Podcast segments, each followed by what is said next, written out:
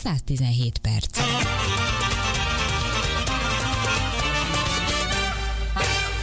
Itt vagyunk már a meteorológiai tavaszban, de egészen bizonyos, hogy még ez az idő, ez nem az igazi tavasz, de már ideje felkészülnünk arra, hogy hogy tisztítsuk ki a szervezetünket, illetve mik azok a tavaszi előkészületek, amiket minden évben megteszünk tradicionálisan, húsvét előtt. És úgy tűnik az, hogy a szervezetünk átáll, és egy tavaszi nagy takarítást szervezünk magunk körül, és a saját testünkben is. Ez mindenhol, és minden országban, minden területen megjelenik a hagyományokban. Hogy a kínai gyógyászat az mit javasol ilyenkor, amikor a szervezetünk is, meg a természet is újjáébred? Erről fogom most kérdezni dr. Oravec Márk, hagyományos kínai orvos. Szeretettel köszöntöm. Jó napot kívánok, üdvözlöm a hallgatókat! Mi az, amivel érdemes elkezdenünk, és hogy változtassuk az étkeztetés, az étkezésünkön? Mert azt gondolom, hogy most, amikor hétfőtől egy újabb bezártságban lesz részünk, akkor nagyon sokan, amikor otthon vagyunk, akkor azt gondoljuk, hogy hát egy csomó mindent nem tudunk csinálni, akkor jó lenne egy kicsit jobban kényeztetni magunkat, lehet, hogy egy kicsivel több mindent engedünk meg magunknak, vagy lehet, hogy még többet is eszünk, vagy másképp étkezünk, pedig talán most van itt az ideje annak, hogy felszabadítsuk a szervezetünket. Igen, ez egy nagyon érdekes kérdés. Figyelembe kell venni azt, hogy a kínai orvoslás nem csak, a, nem csak tavasszal tartja fontosnak azt, hogy az étkezésben alkalmazkodjunk az évszakhoz, hanem egész évben. És uh, ilyen módon minden évszaknak megvannak a jellegzetességei, hogy mikor, miből érdemes többet, miből érdemes kevesebbet venni, venni és ez tavasszal sincs más. Hogy, és hogyha megnézzük, hogy mit gondol a kínai orvoslás az évszakokról, akkor azt láthatjuk, hogy nagyjából ez a yin ábra modellezi azt, uh-huh. ahogy az évszakokat elképzeli a kínai orvoslás. Ugye ezt mindannyian magunk elé tudjuk képzelni, ezt a fekete és fehér részre, részekre osztott kör, fehér részben egy kis fekete ponttal, a fekete részben egy kis fehér ponttal, és, és ugye ez azt mutatja, ahogy a fekete rész növekszik, a fehér rész csökken, illetve fordítva, ez azt modellezi, hogy az évszakok egymásba fordulnak. Uh-huh. És a tavasz az egy ö, átváltás ideje, ugye a télből a nyárba való átváltás ideje, a hideg jellegekből, ugye a, a sötétebb jellegekből, amikor rövidebbek a nappalok, ami a tél, váltunk át a melegebb jellegekbe, a világosabb jellegekbe, a, a mozgásba, ami ugye a tavasz, majd a nyár. És tavasszal, a tavasznak az a jellegzetesség, hogy ilyenkor minden serkenni, növekedni kezd. És ö, lassan elkezd melegedni az időjárás, most is azért már érezhetően melegebb van, mint télen, még akkor is, hogyha most jön egy pár nap hidegebb idő, de így sem lesz olyan nagyon téli hideg legfeljebb éjszaka, ami teljesen normális abban a tekintetben, hogy ugye az éjszaka az egy yin jelleg, akkor eleve sötétebb van, eleve, hidegebb van, ilyenkor még érezzük a telet, de nappal bizony, kora délután már nagyon is érezzük, hogy ez már más, mint a tél, mások a fények, sokkal hosszabbak a nappalok. Tehát kettő dolog van, amit igazán fontos figyelembe vennünk a tavasznak ebben a szakaszában, ebben a korábbi szakaszában. Egyrészt, hogy ilyenkor minden serkenni növekedni kell, ehhez nekünk alkalmazkodnunk kell, ezt elő kell segítenünk magunkban, és ugyanakkor azt is, hogy lassan melegezni kezd az időjárás, de még lehet érezni a téli hideget, tehát még mindig védekezni kell a maradék téli hideg ellen. És hogyha megnézzük, hogy ez hogyan képződik le az étkezésbe, nyilván ennek nem csak az étkezésre nézve ö, vannak fontos tanulságok, uh-huh. hanem a testmozgásra és arra, hogy mikor kellünk fekszünk, de most, hogyha most csak az étkezést nézzük, akkor a kínai orvoslás szerint ilyenkor érdemes több csípőse tenni, mert az serkenti a mozgást a szervezetben, jobban mozgásba hozza a szervezetet, és mindjárt ez milyen érdekes. arról, hogy mit, ért, mit értsünk csípős, uh-huh. milyen ételek vonatkoznak ide. Ugyanakkor érdemes viszonylag kevesebb savanyút tenni, mert ez meg összehúzó jellegű.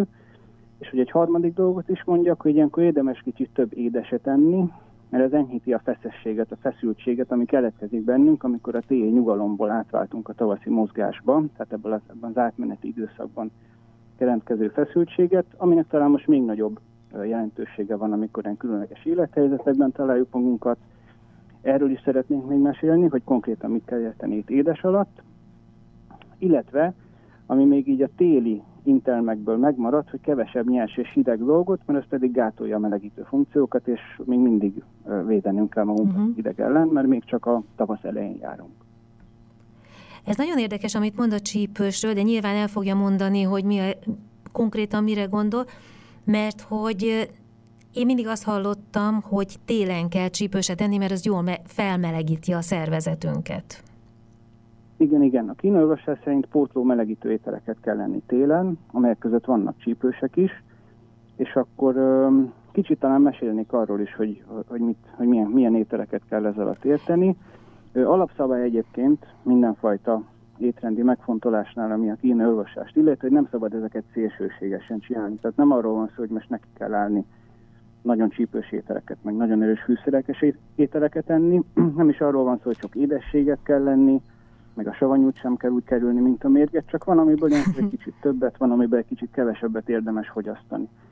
Most ez ilyen tipikus tavaszi ételekre gondolunk, amelyek serkentik a szervezetben a mozgást, akkor olyanokra kell gondolni, mint a különböző hagymafélék, ilyenkor nagyon sok újhagymás, póréhagymás, fokhagymás uh-huh. ételt érdemes enni.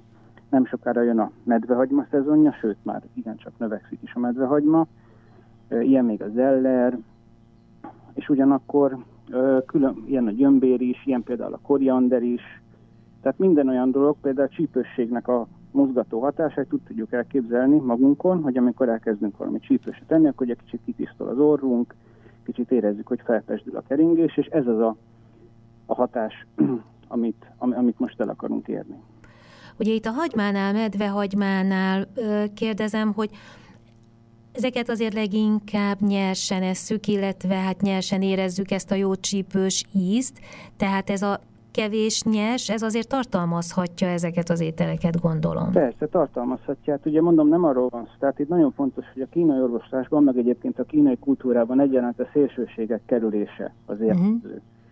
És gyakran egyébként tapasztalatom, hogy olyan páciensek, akik egyik fajta éles étrendváltásból a másikba esnek, azok nem feltétlenül tesznek ezzel jót a szervezetüknek, úgyhogy ebben mindenképpen van megszívlelendő bölcsesség, vagy nézhetjük a természetnek azt a változását is, ahol átvált a télből a nyárba, azt nagyon fokozatosan teszi, uh-huh. és ez, mint ahogy most érzékeljük tavasszal, hogy lassan kicsit melegebb lesz, aztán megint kicsit melegebb, kicsit vissza a hideg, aztán nem jön már vissza, és így tovább, és így tovább. Tehát ez egy hosszú, ö, szerves folyamat, és, ö, és ö, ezért tartózkodni kell a szélsőségektől. És amit pedig a nyersességét illeti, azért elég sok olyan étel van a kínai konyhában, ami úgy használja ezeket a hagymákat, új hagymát, medvehagymát és hasonlókat. Kínában egyébként a kínai snidlinget használják, az kicsit szélesebb, mint a mi snidlingünk, nem annyira széles a levele, mint a medvehagymának, de itt van a medvehagyma az, ami körülbelül hasonlít hozzá. Uh-huh. És tehát ezek gyakran úgy is belekerülnek ilyen hirtelen, úgymond dobvarázba sütött ételekbe, hogy csak a végén esetleg egy, egy, egy fél percre. Tehát, hogy, hogy eléggé megőrzi a csípős jellegét, de nem feltétlenül száz százalékig nyers. Uh-huh. És egy ö, megfontolandó dolog, hogy, ö, hogy a teljesen megfőtt, meg a teljesen nyers között azért vannak nagyon ö, jó, jó átmenetek, amik egyrészt a szervezetünknek jók, másrészt ízletes lehet tenni az ételt, és akkor egy kicsit arról is beszélnék, hogy édes alatt mit értünk, mert ez is nagyon fontos.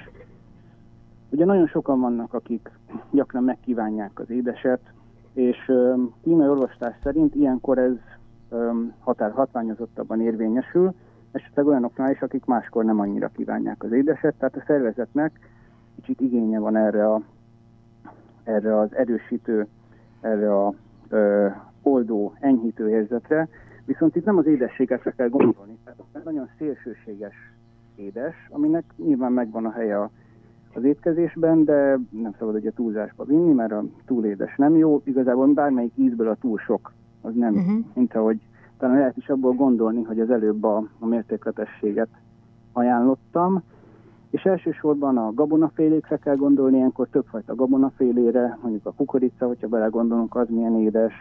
Lehet itt gondolni az édes burgonyára, a sütőtökre, a sárgarépára, a jamszra, a jujubára, és egy csomó olyan dolog van egyébként, amit mi nem feltétlenül gondolunk édesnek, de a kínai orvosítás szerint édes. Ilyen mondjuk egy, egy nagyon érdekes dolog, hogy a mogyorót például annak tartják, uh-huh. a mhm. mogyorót, és a földi mogyorót is nagyon gyakran úgy használja a kínai konyha, hogy forró száraz serpenyőben egy kicsit előpirítva. És teljesen megváltozik az íze, meg, a, meg az állaga is, és érdemes ezeket, ezeket belevinni az étrendbe. Tehát amikor édes ételekről beszélünk, akkor édes ételekről beszélünk, mint a sárgarépa, meg az édes búgonya, ugye egyértelműen édesek, de hogy nem feltétlenül a, a tortálvésre kell gondolni, tehát ezt mindenképpen hangsúlyozni kell.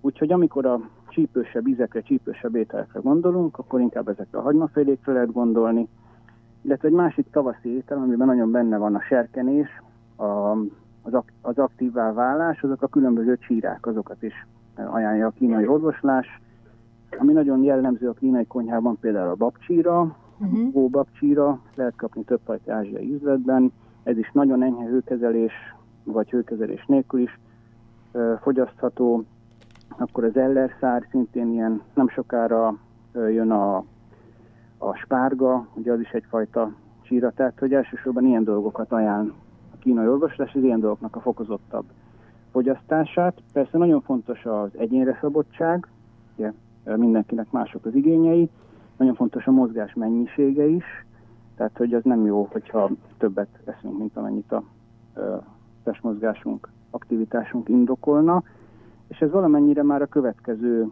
um, szempontját vetíti elő a tavaszi egészségmegőrzésnek, ugye ami az étkezésen túlmegy, ez a, ez a testmozgás, ez a, az életmód, az aktivitásnak a megfelelő ütemezése. Hát erről majd legközelebb beszélünk két hét múlva, hogy milyen mozgás, milyen aktivitás, az, ami hasznos és tesz jót ilyenkor tavasszal a megújuláskor. Én még egy kicsit visszatérnék az étkezésre a gyümölcsökre. Mert ugye beszéltünk az édességnél, és itt felsoroltunk rengeteg olyan zöldséget, amit egyébként tényleg a magyar konyha nem számít az édesség közé, talán csak a sütőtök a kivétel, ami egy ilyen itt is, ott is étel. Viszont a kínai konyha rengeteg gyümölcsöt használ, és ezeket a gyümölcsöket is egészen másképp használja, mint a magyar konyha. Igen, igen, igen. Hát a, ami a gyümölcsfogyasztással kapcsolatban mindenképpen észben tartandó, ugye mi nagyon gyakran úgy gondolunk a gyümölcsökre, hogy azok nagyon egészségesek, és való, valóban azok is, ugye nagyon sokan nem eszünk elég zöldséget és egy gyümölcs. Uh-huh. Tehát a zöldség és gyümölcsfogyasztás ez mindenképpen ajánlatos. Egy érdekesség, amit ezt hozzátesz ugye a kínai orvoslás szemlélete, hogy ö, van nagyon sokan ember, akinek a túl sok gyümölcs nem tesz jót, mert ö, sok uh, nyers ideg jellegnek számít, uh-huh. és fogva nehezebben tudja az emésztés feldolgozni. És akkor hiába megy be az a sok uh, vitamin, meg, meg rost, az nem tud olyan megfelelően hasznosulni. Különösen, hogyha mondjuk valaki azt tapasztalja, hogy sok gyümölcs fogyasztása után puffad a hasa, vagy hasmenés lesz, vagy enyhén lazább lesz a széklet, akkor ez mindenképpen egy ilyen jelenség. Tehát a kínőorvoslás nagyon nagy hangsúlyt fektet a gyümölcsökre, nagyon sokszor ugye um, az, hogy úgy olyan módon főzik bele az ételbe, ahogy mondjuk nem szoktuk. De ez mindenképpen egy megszívlelendő dolog, hogy, hogy a sok, a sok nyers gyümölcs egy, egy, egy, egy, egy időben történő evése, vagy hirtelen nagy mennyiség meg, uh-huh. az megterhelheti az emésztést. Tehát ezt mindenképpen érdemes észben tartani. Minden esetre rengeteg kísérletezésre van alkalmunk, hogyha kipróbáljuk azokat a tanácsokat, amiket ön adott, mert azt gondolom, hogy a magyar konyha ízeihez is nagyon izgalmas dolgokat tud hozzáadni, hogyha csak a végén hozzádobunk egy kis zöld fűszert, én nagyon fájlalom, hogy koriandert például nagyon kevés helyen lehet kapni, mert annak is egészen különleges íze van, és régebben egyébként a magyar konyha is sokkal többet használt az zöld korianderből, mint most. Szóval egész biztos, hogy sok izgalmas ízt tudunk varázsolni, hogyha megfogadjuk ezeket a tanácsokat, főleg, hogyha a mértékletesség tanácsát is képesek vagyunk megfogadni, akkor biztos, hogy egész jót teszünk a szervezetünknek. Én nagyon szépen köszönöm, hogy itt volt velünk. Dr. Oravec Márk, hagyományos kínai orvos, és akkor két hét múlva folytatjuk a mozgással és az aktivitással. Én is köszönöm a figyelmet, és mindenkinek azt kívánom, hogy a járványhelyzetben vigyázzon magára, és használ ki ezt az időt arra, hogy egy megpróbálnak kicsit tudatosabban élni, és majd két hét múlva ehhez is nyújtunk támpontokat. Köszönöm szépen, két hét múlva találkozunk, viszont hallásra. viszont hallásra.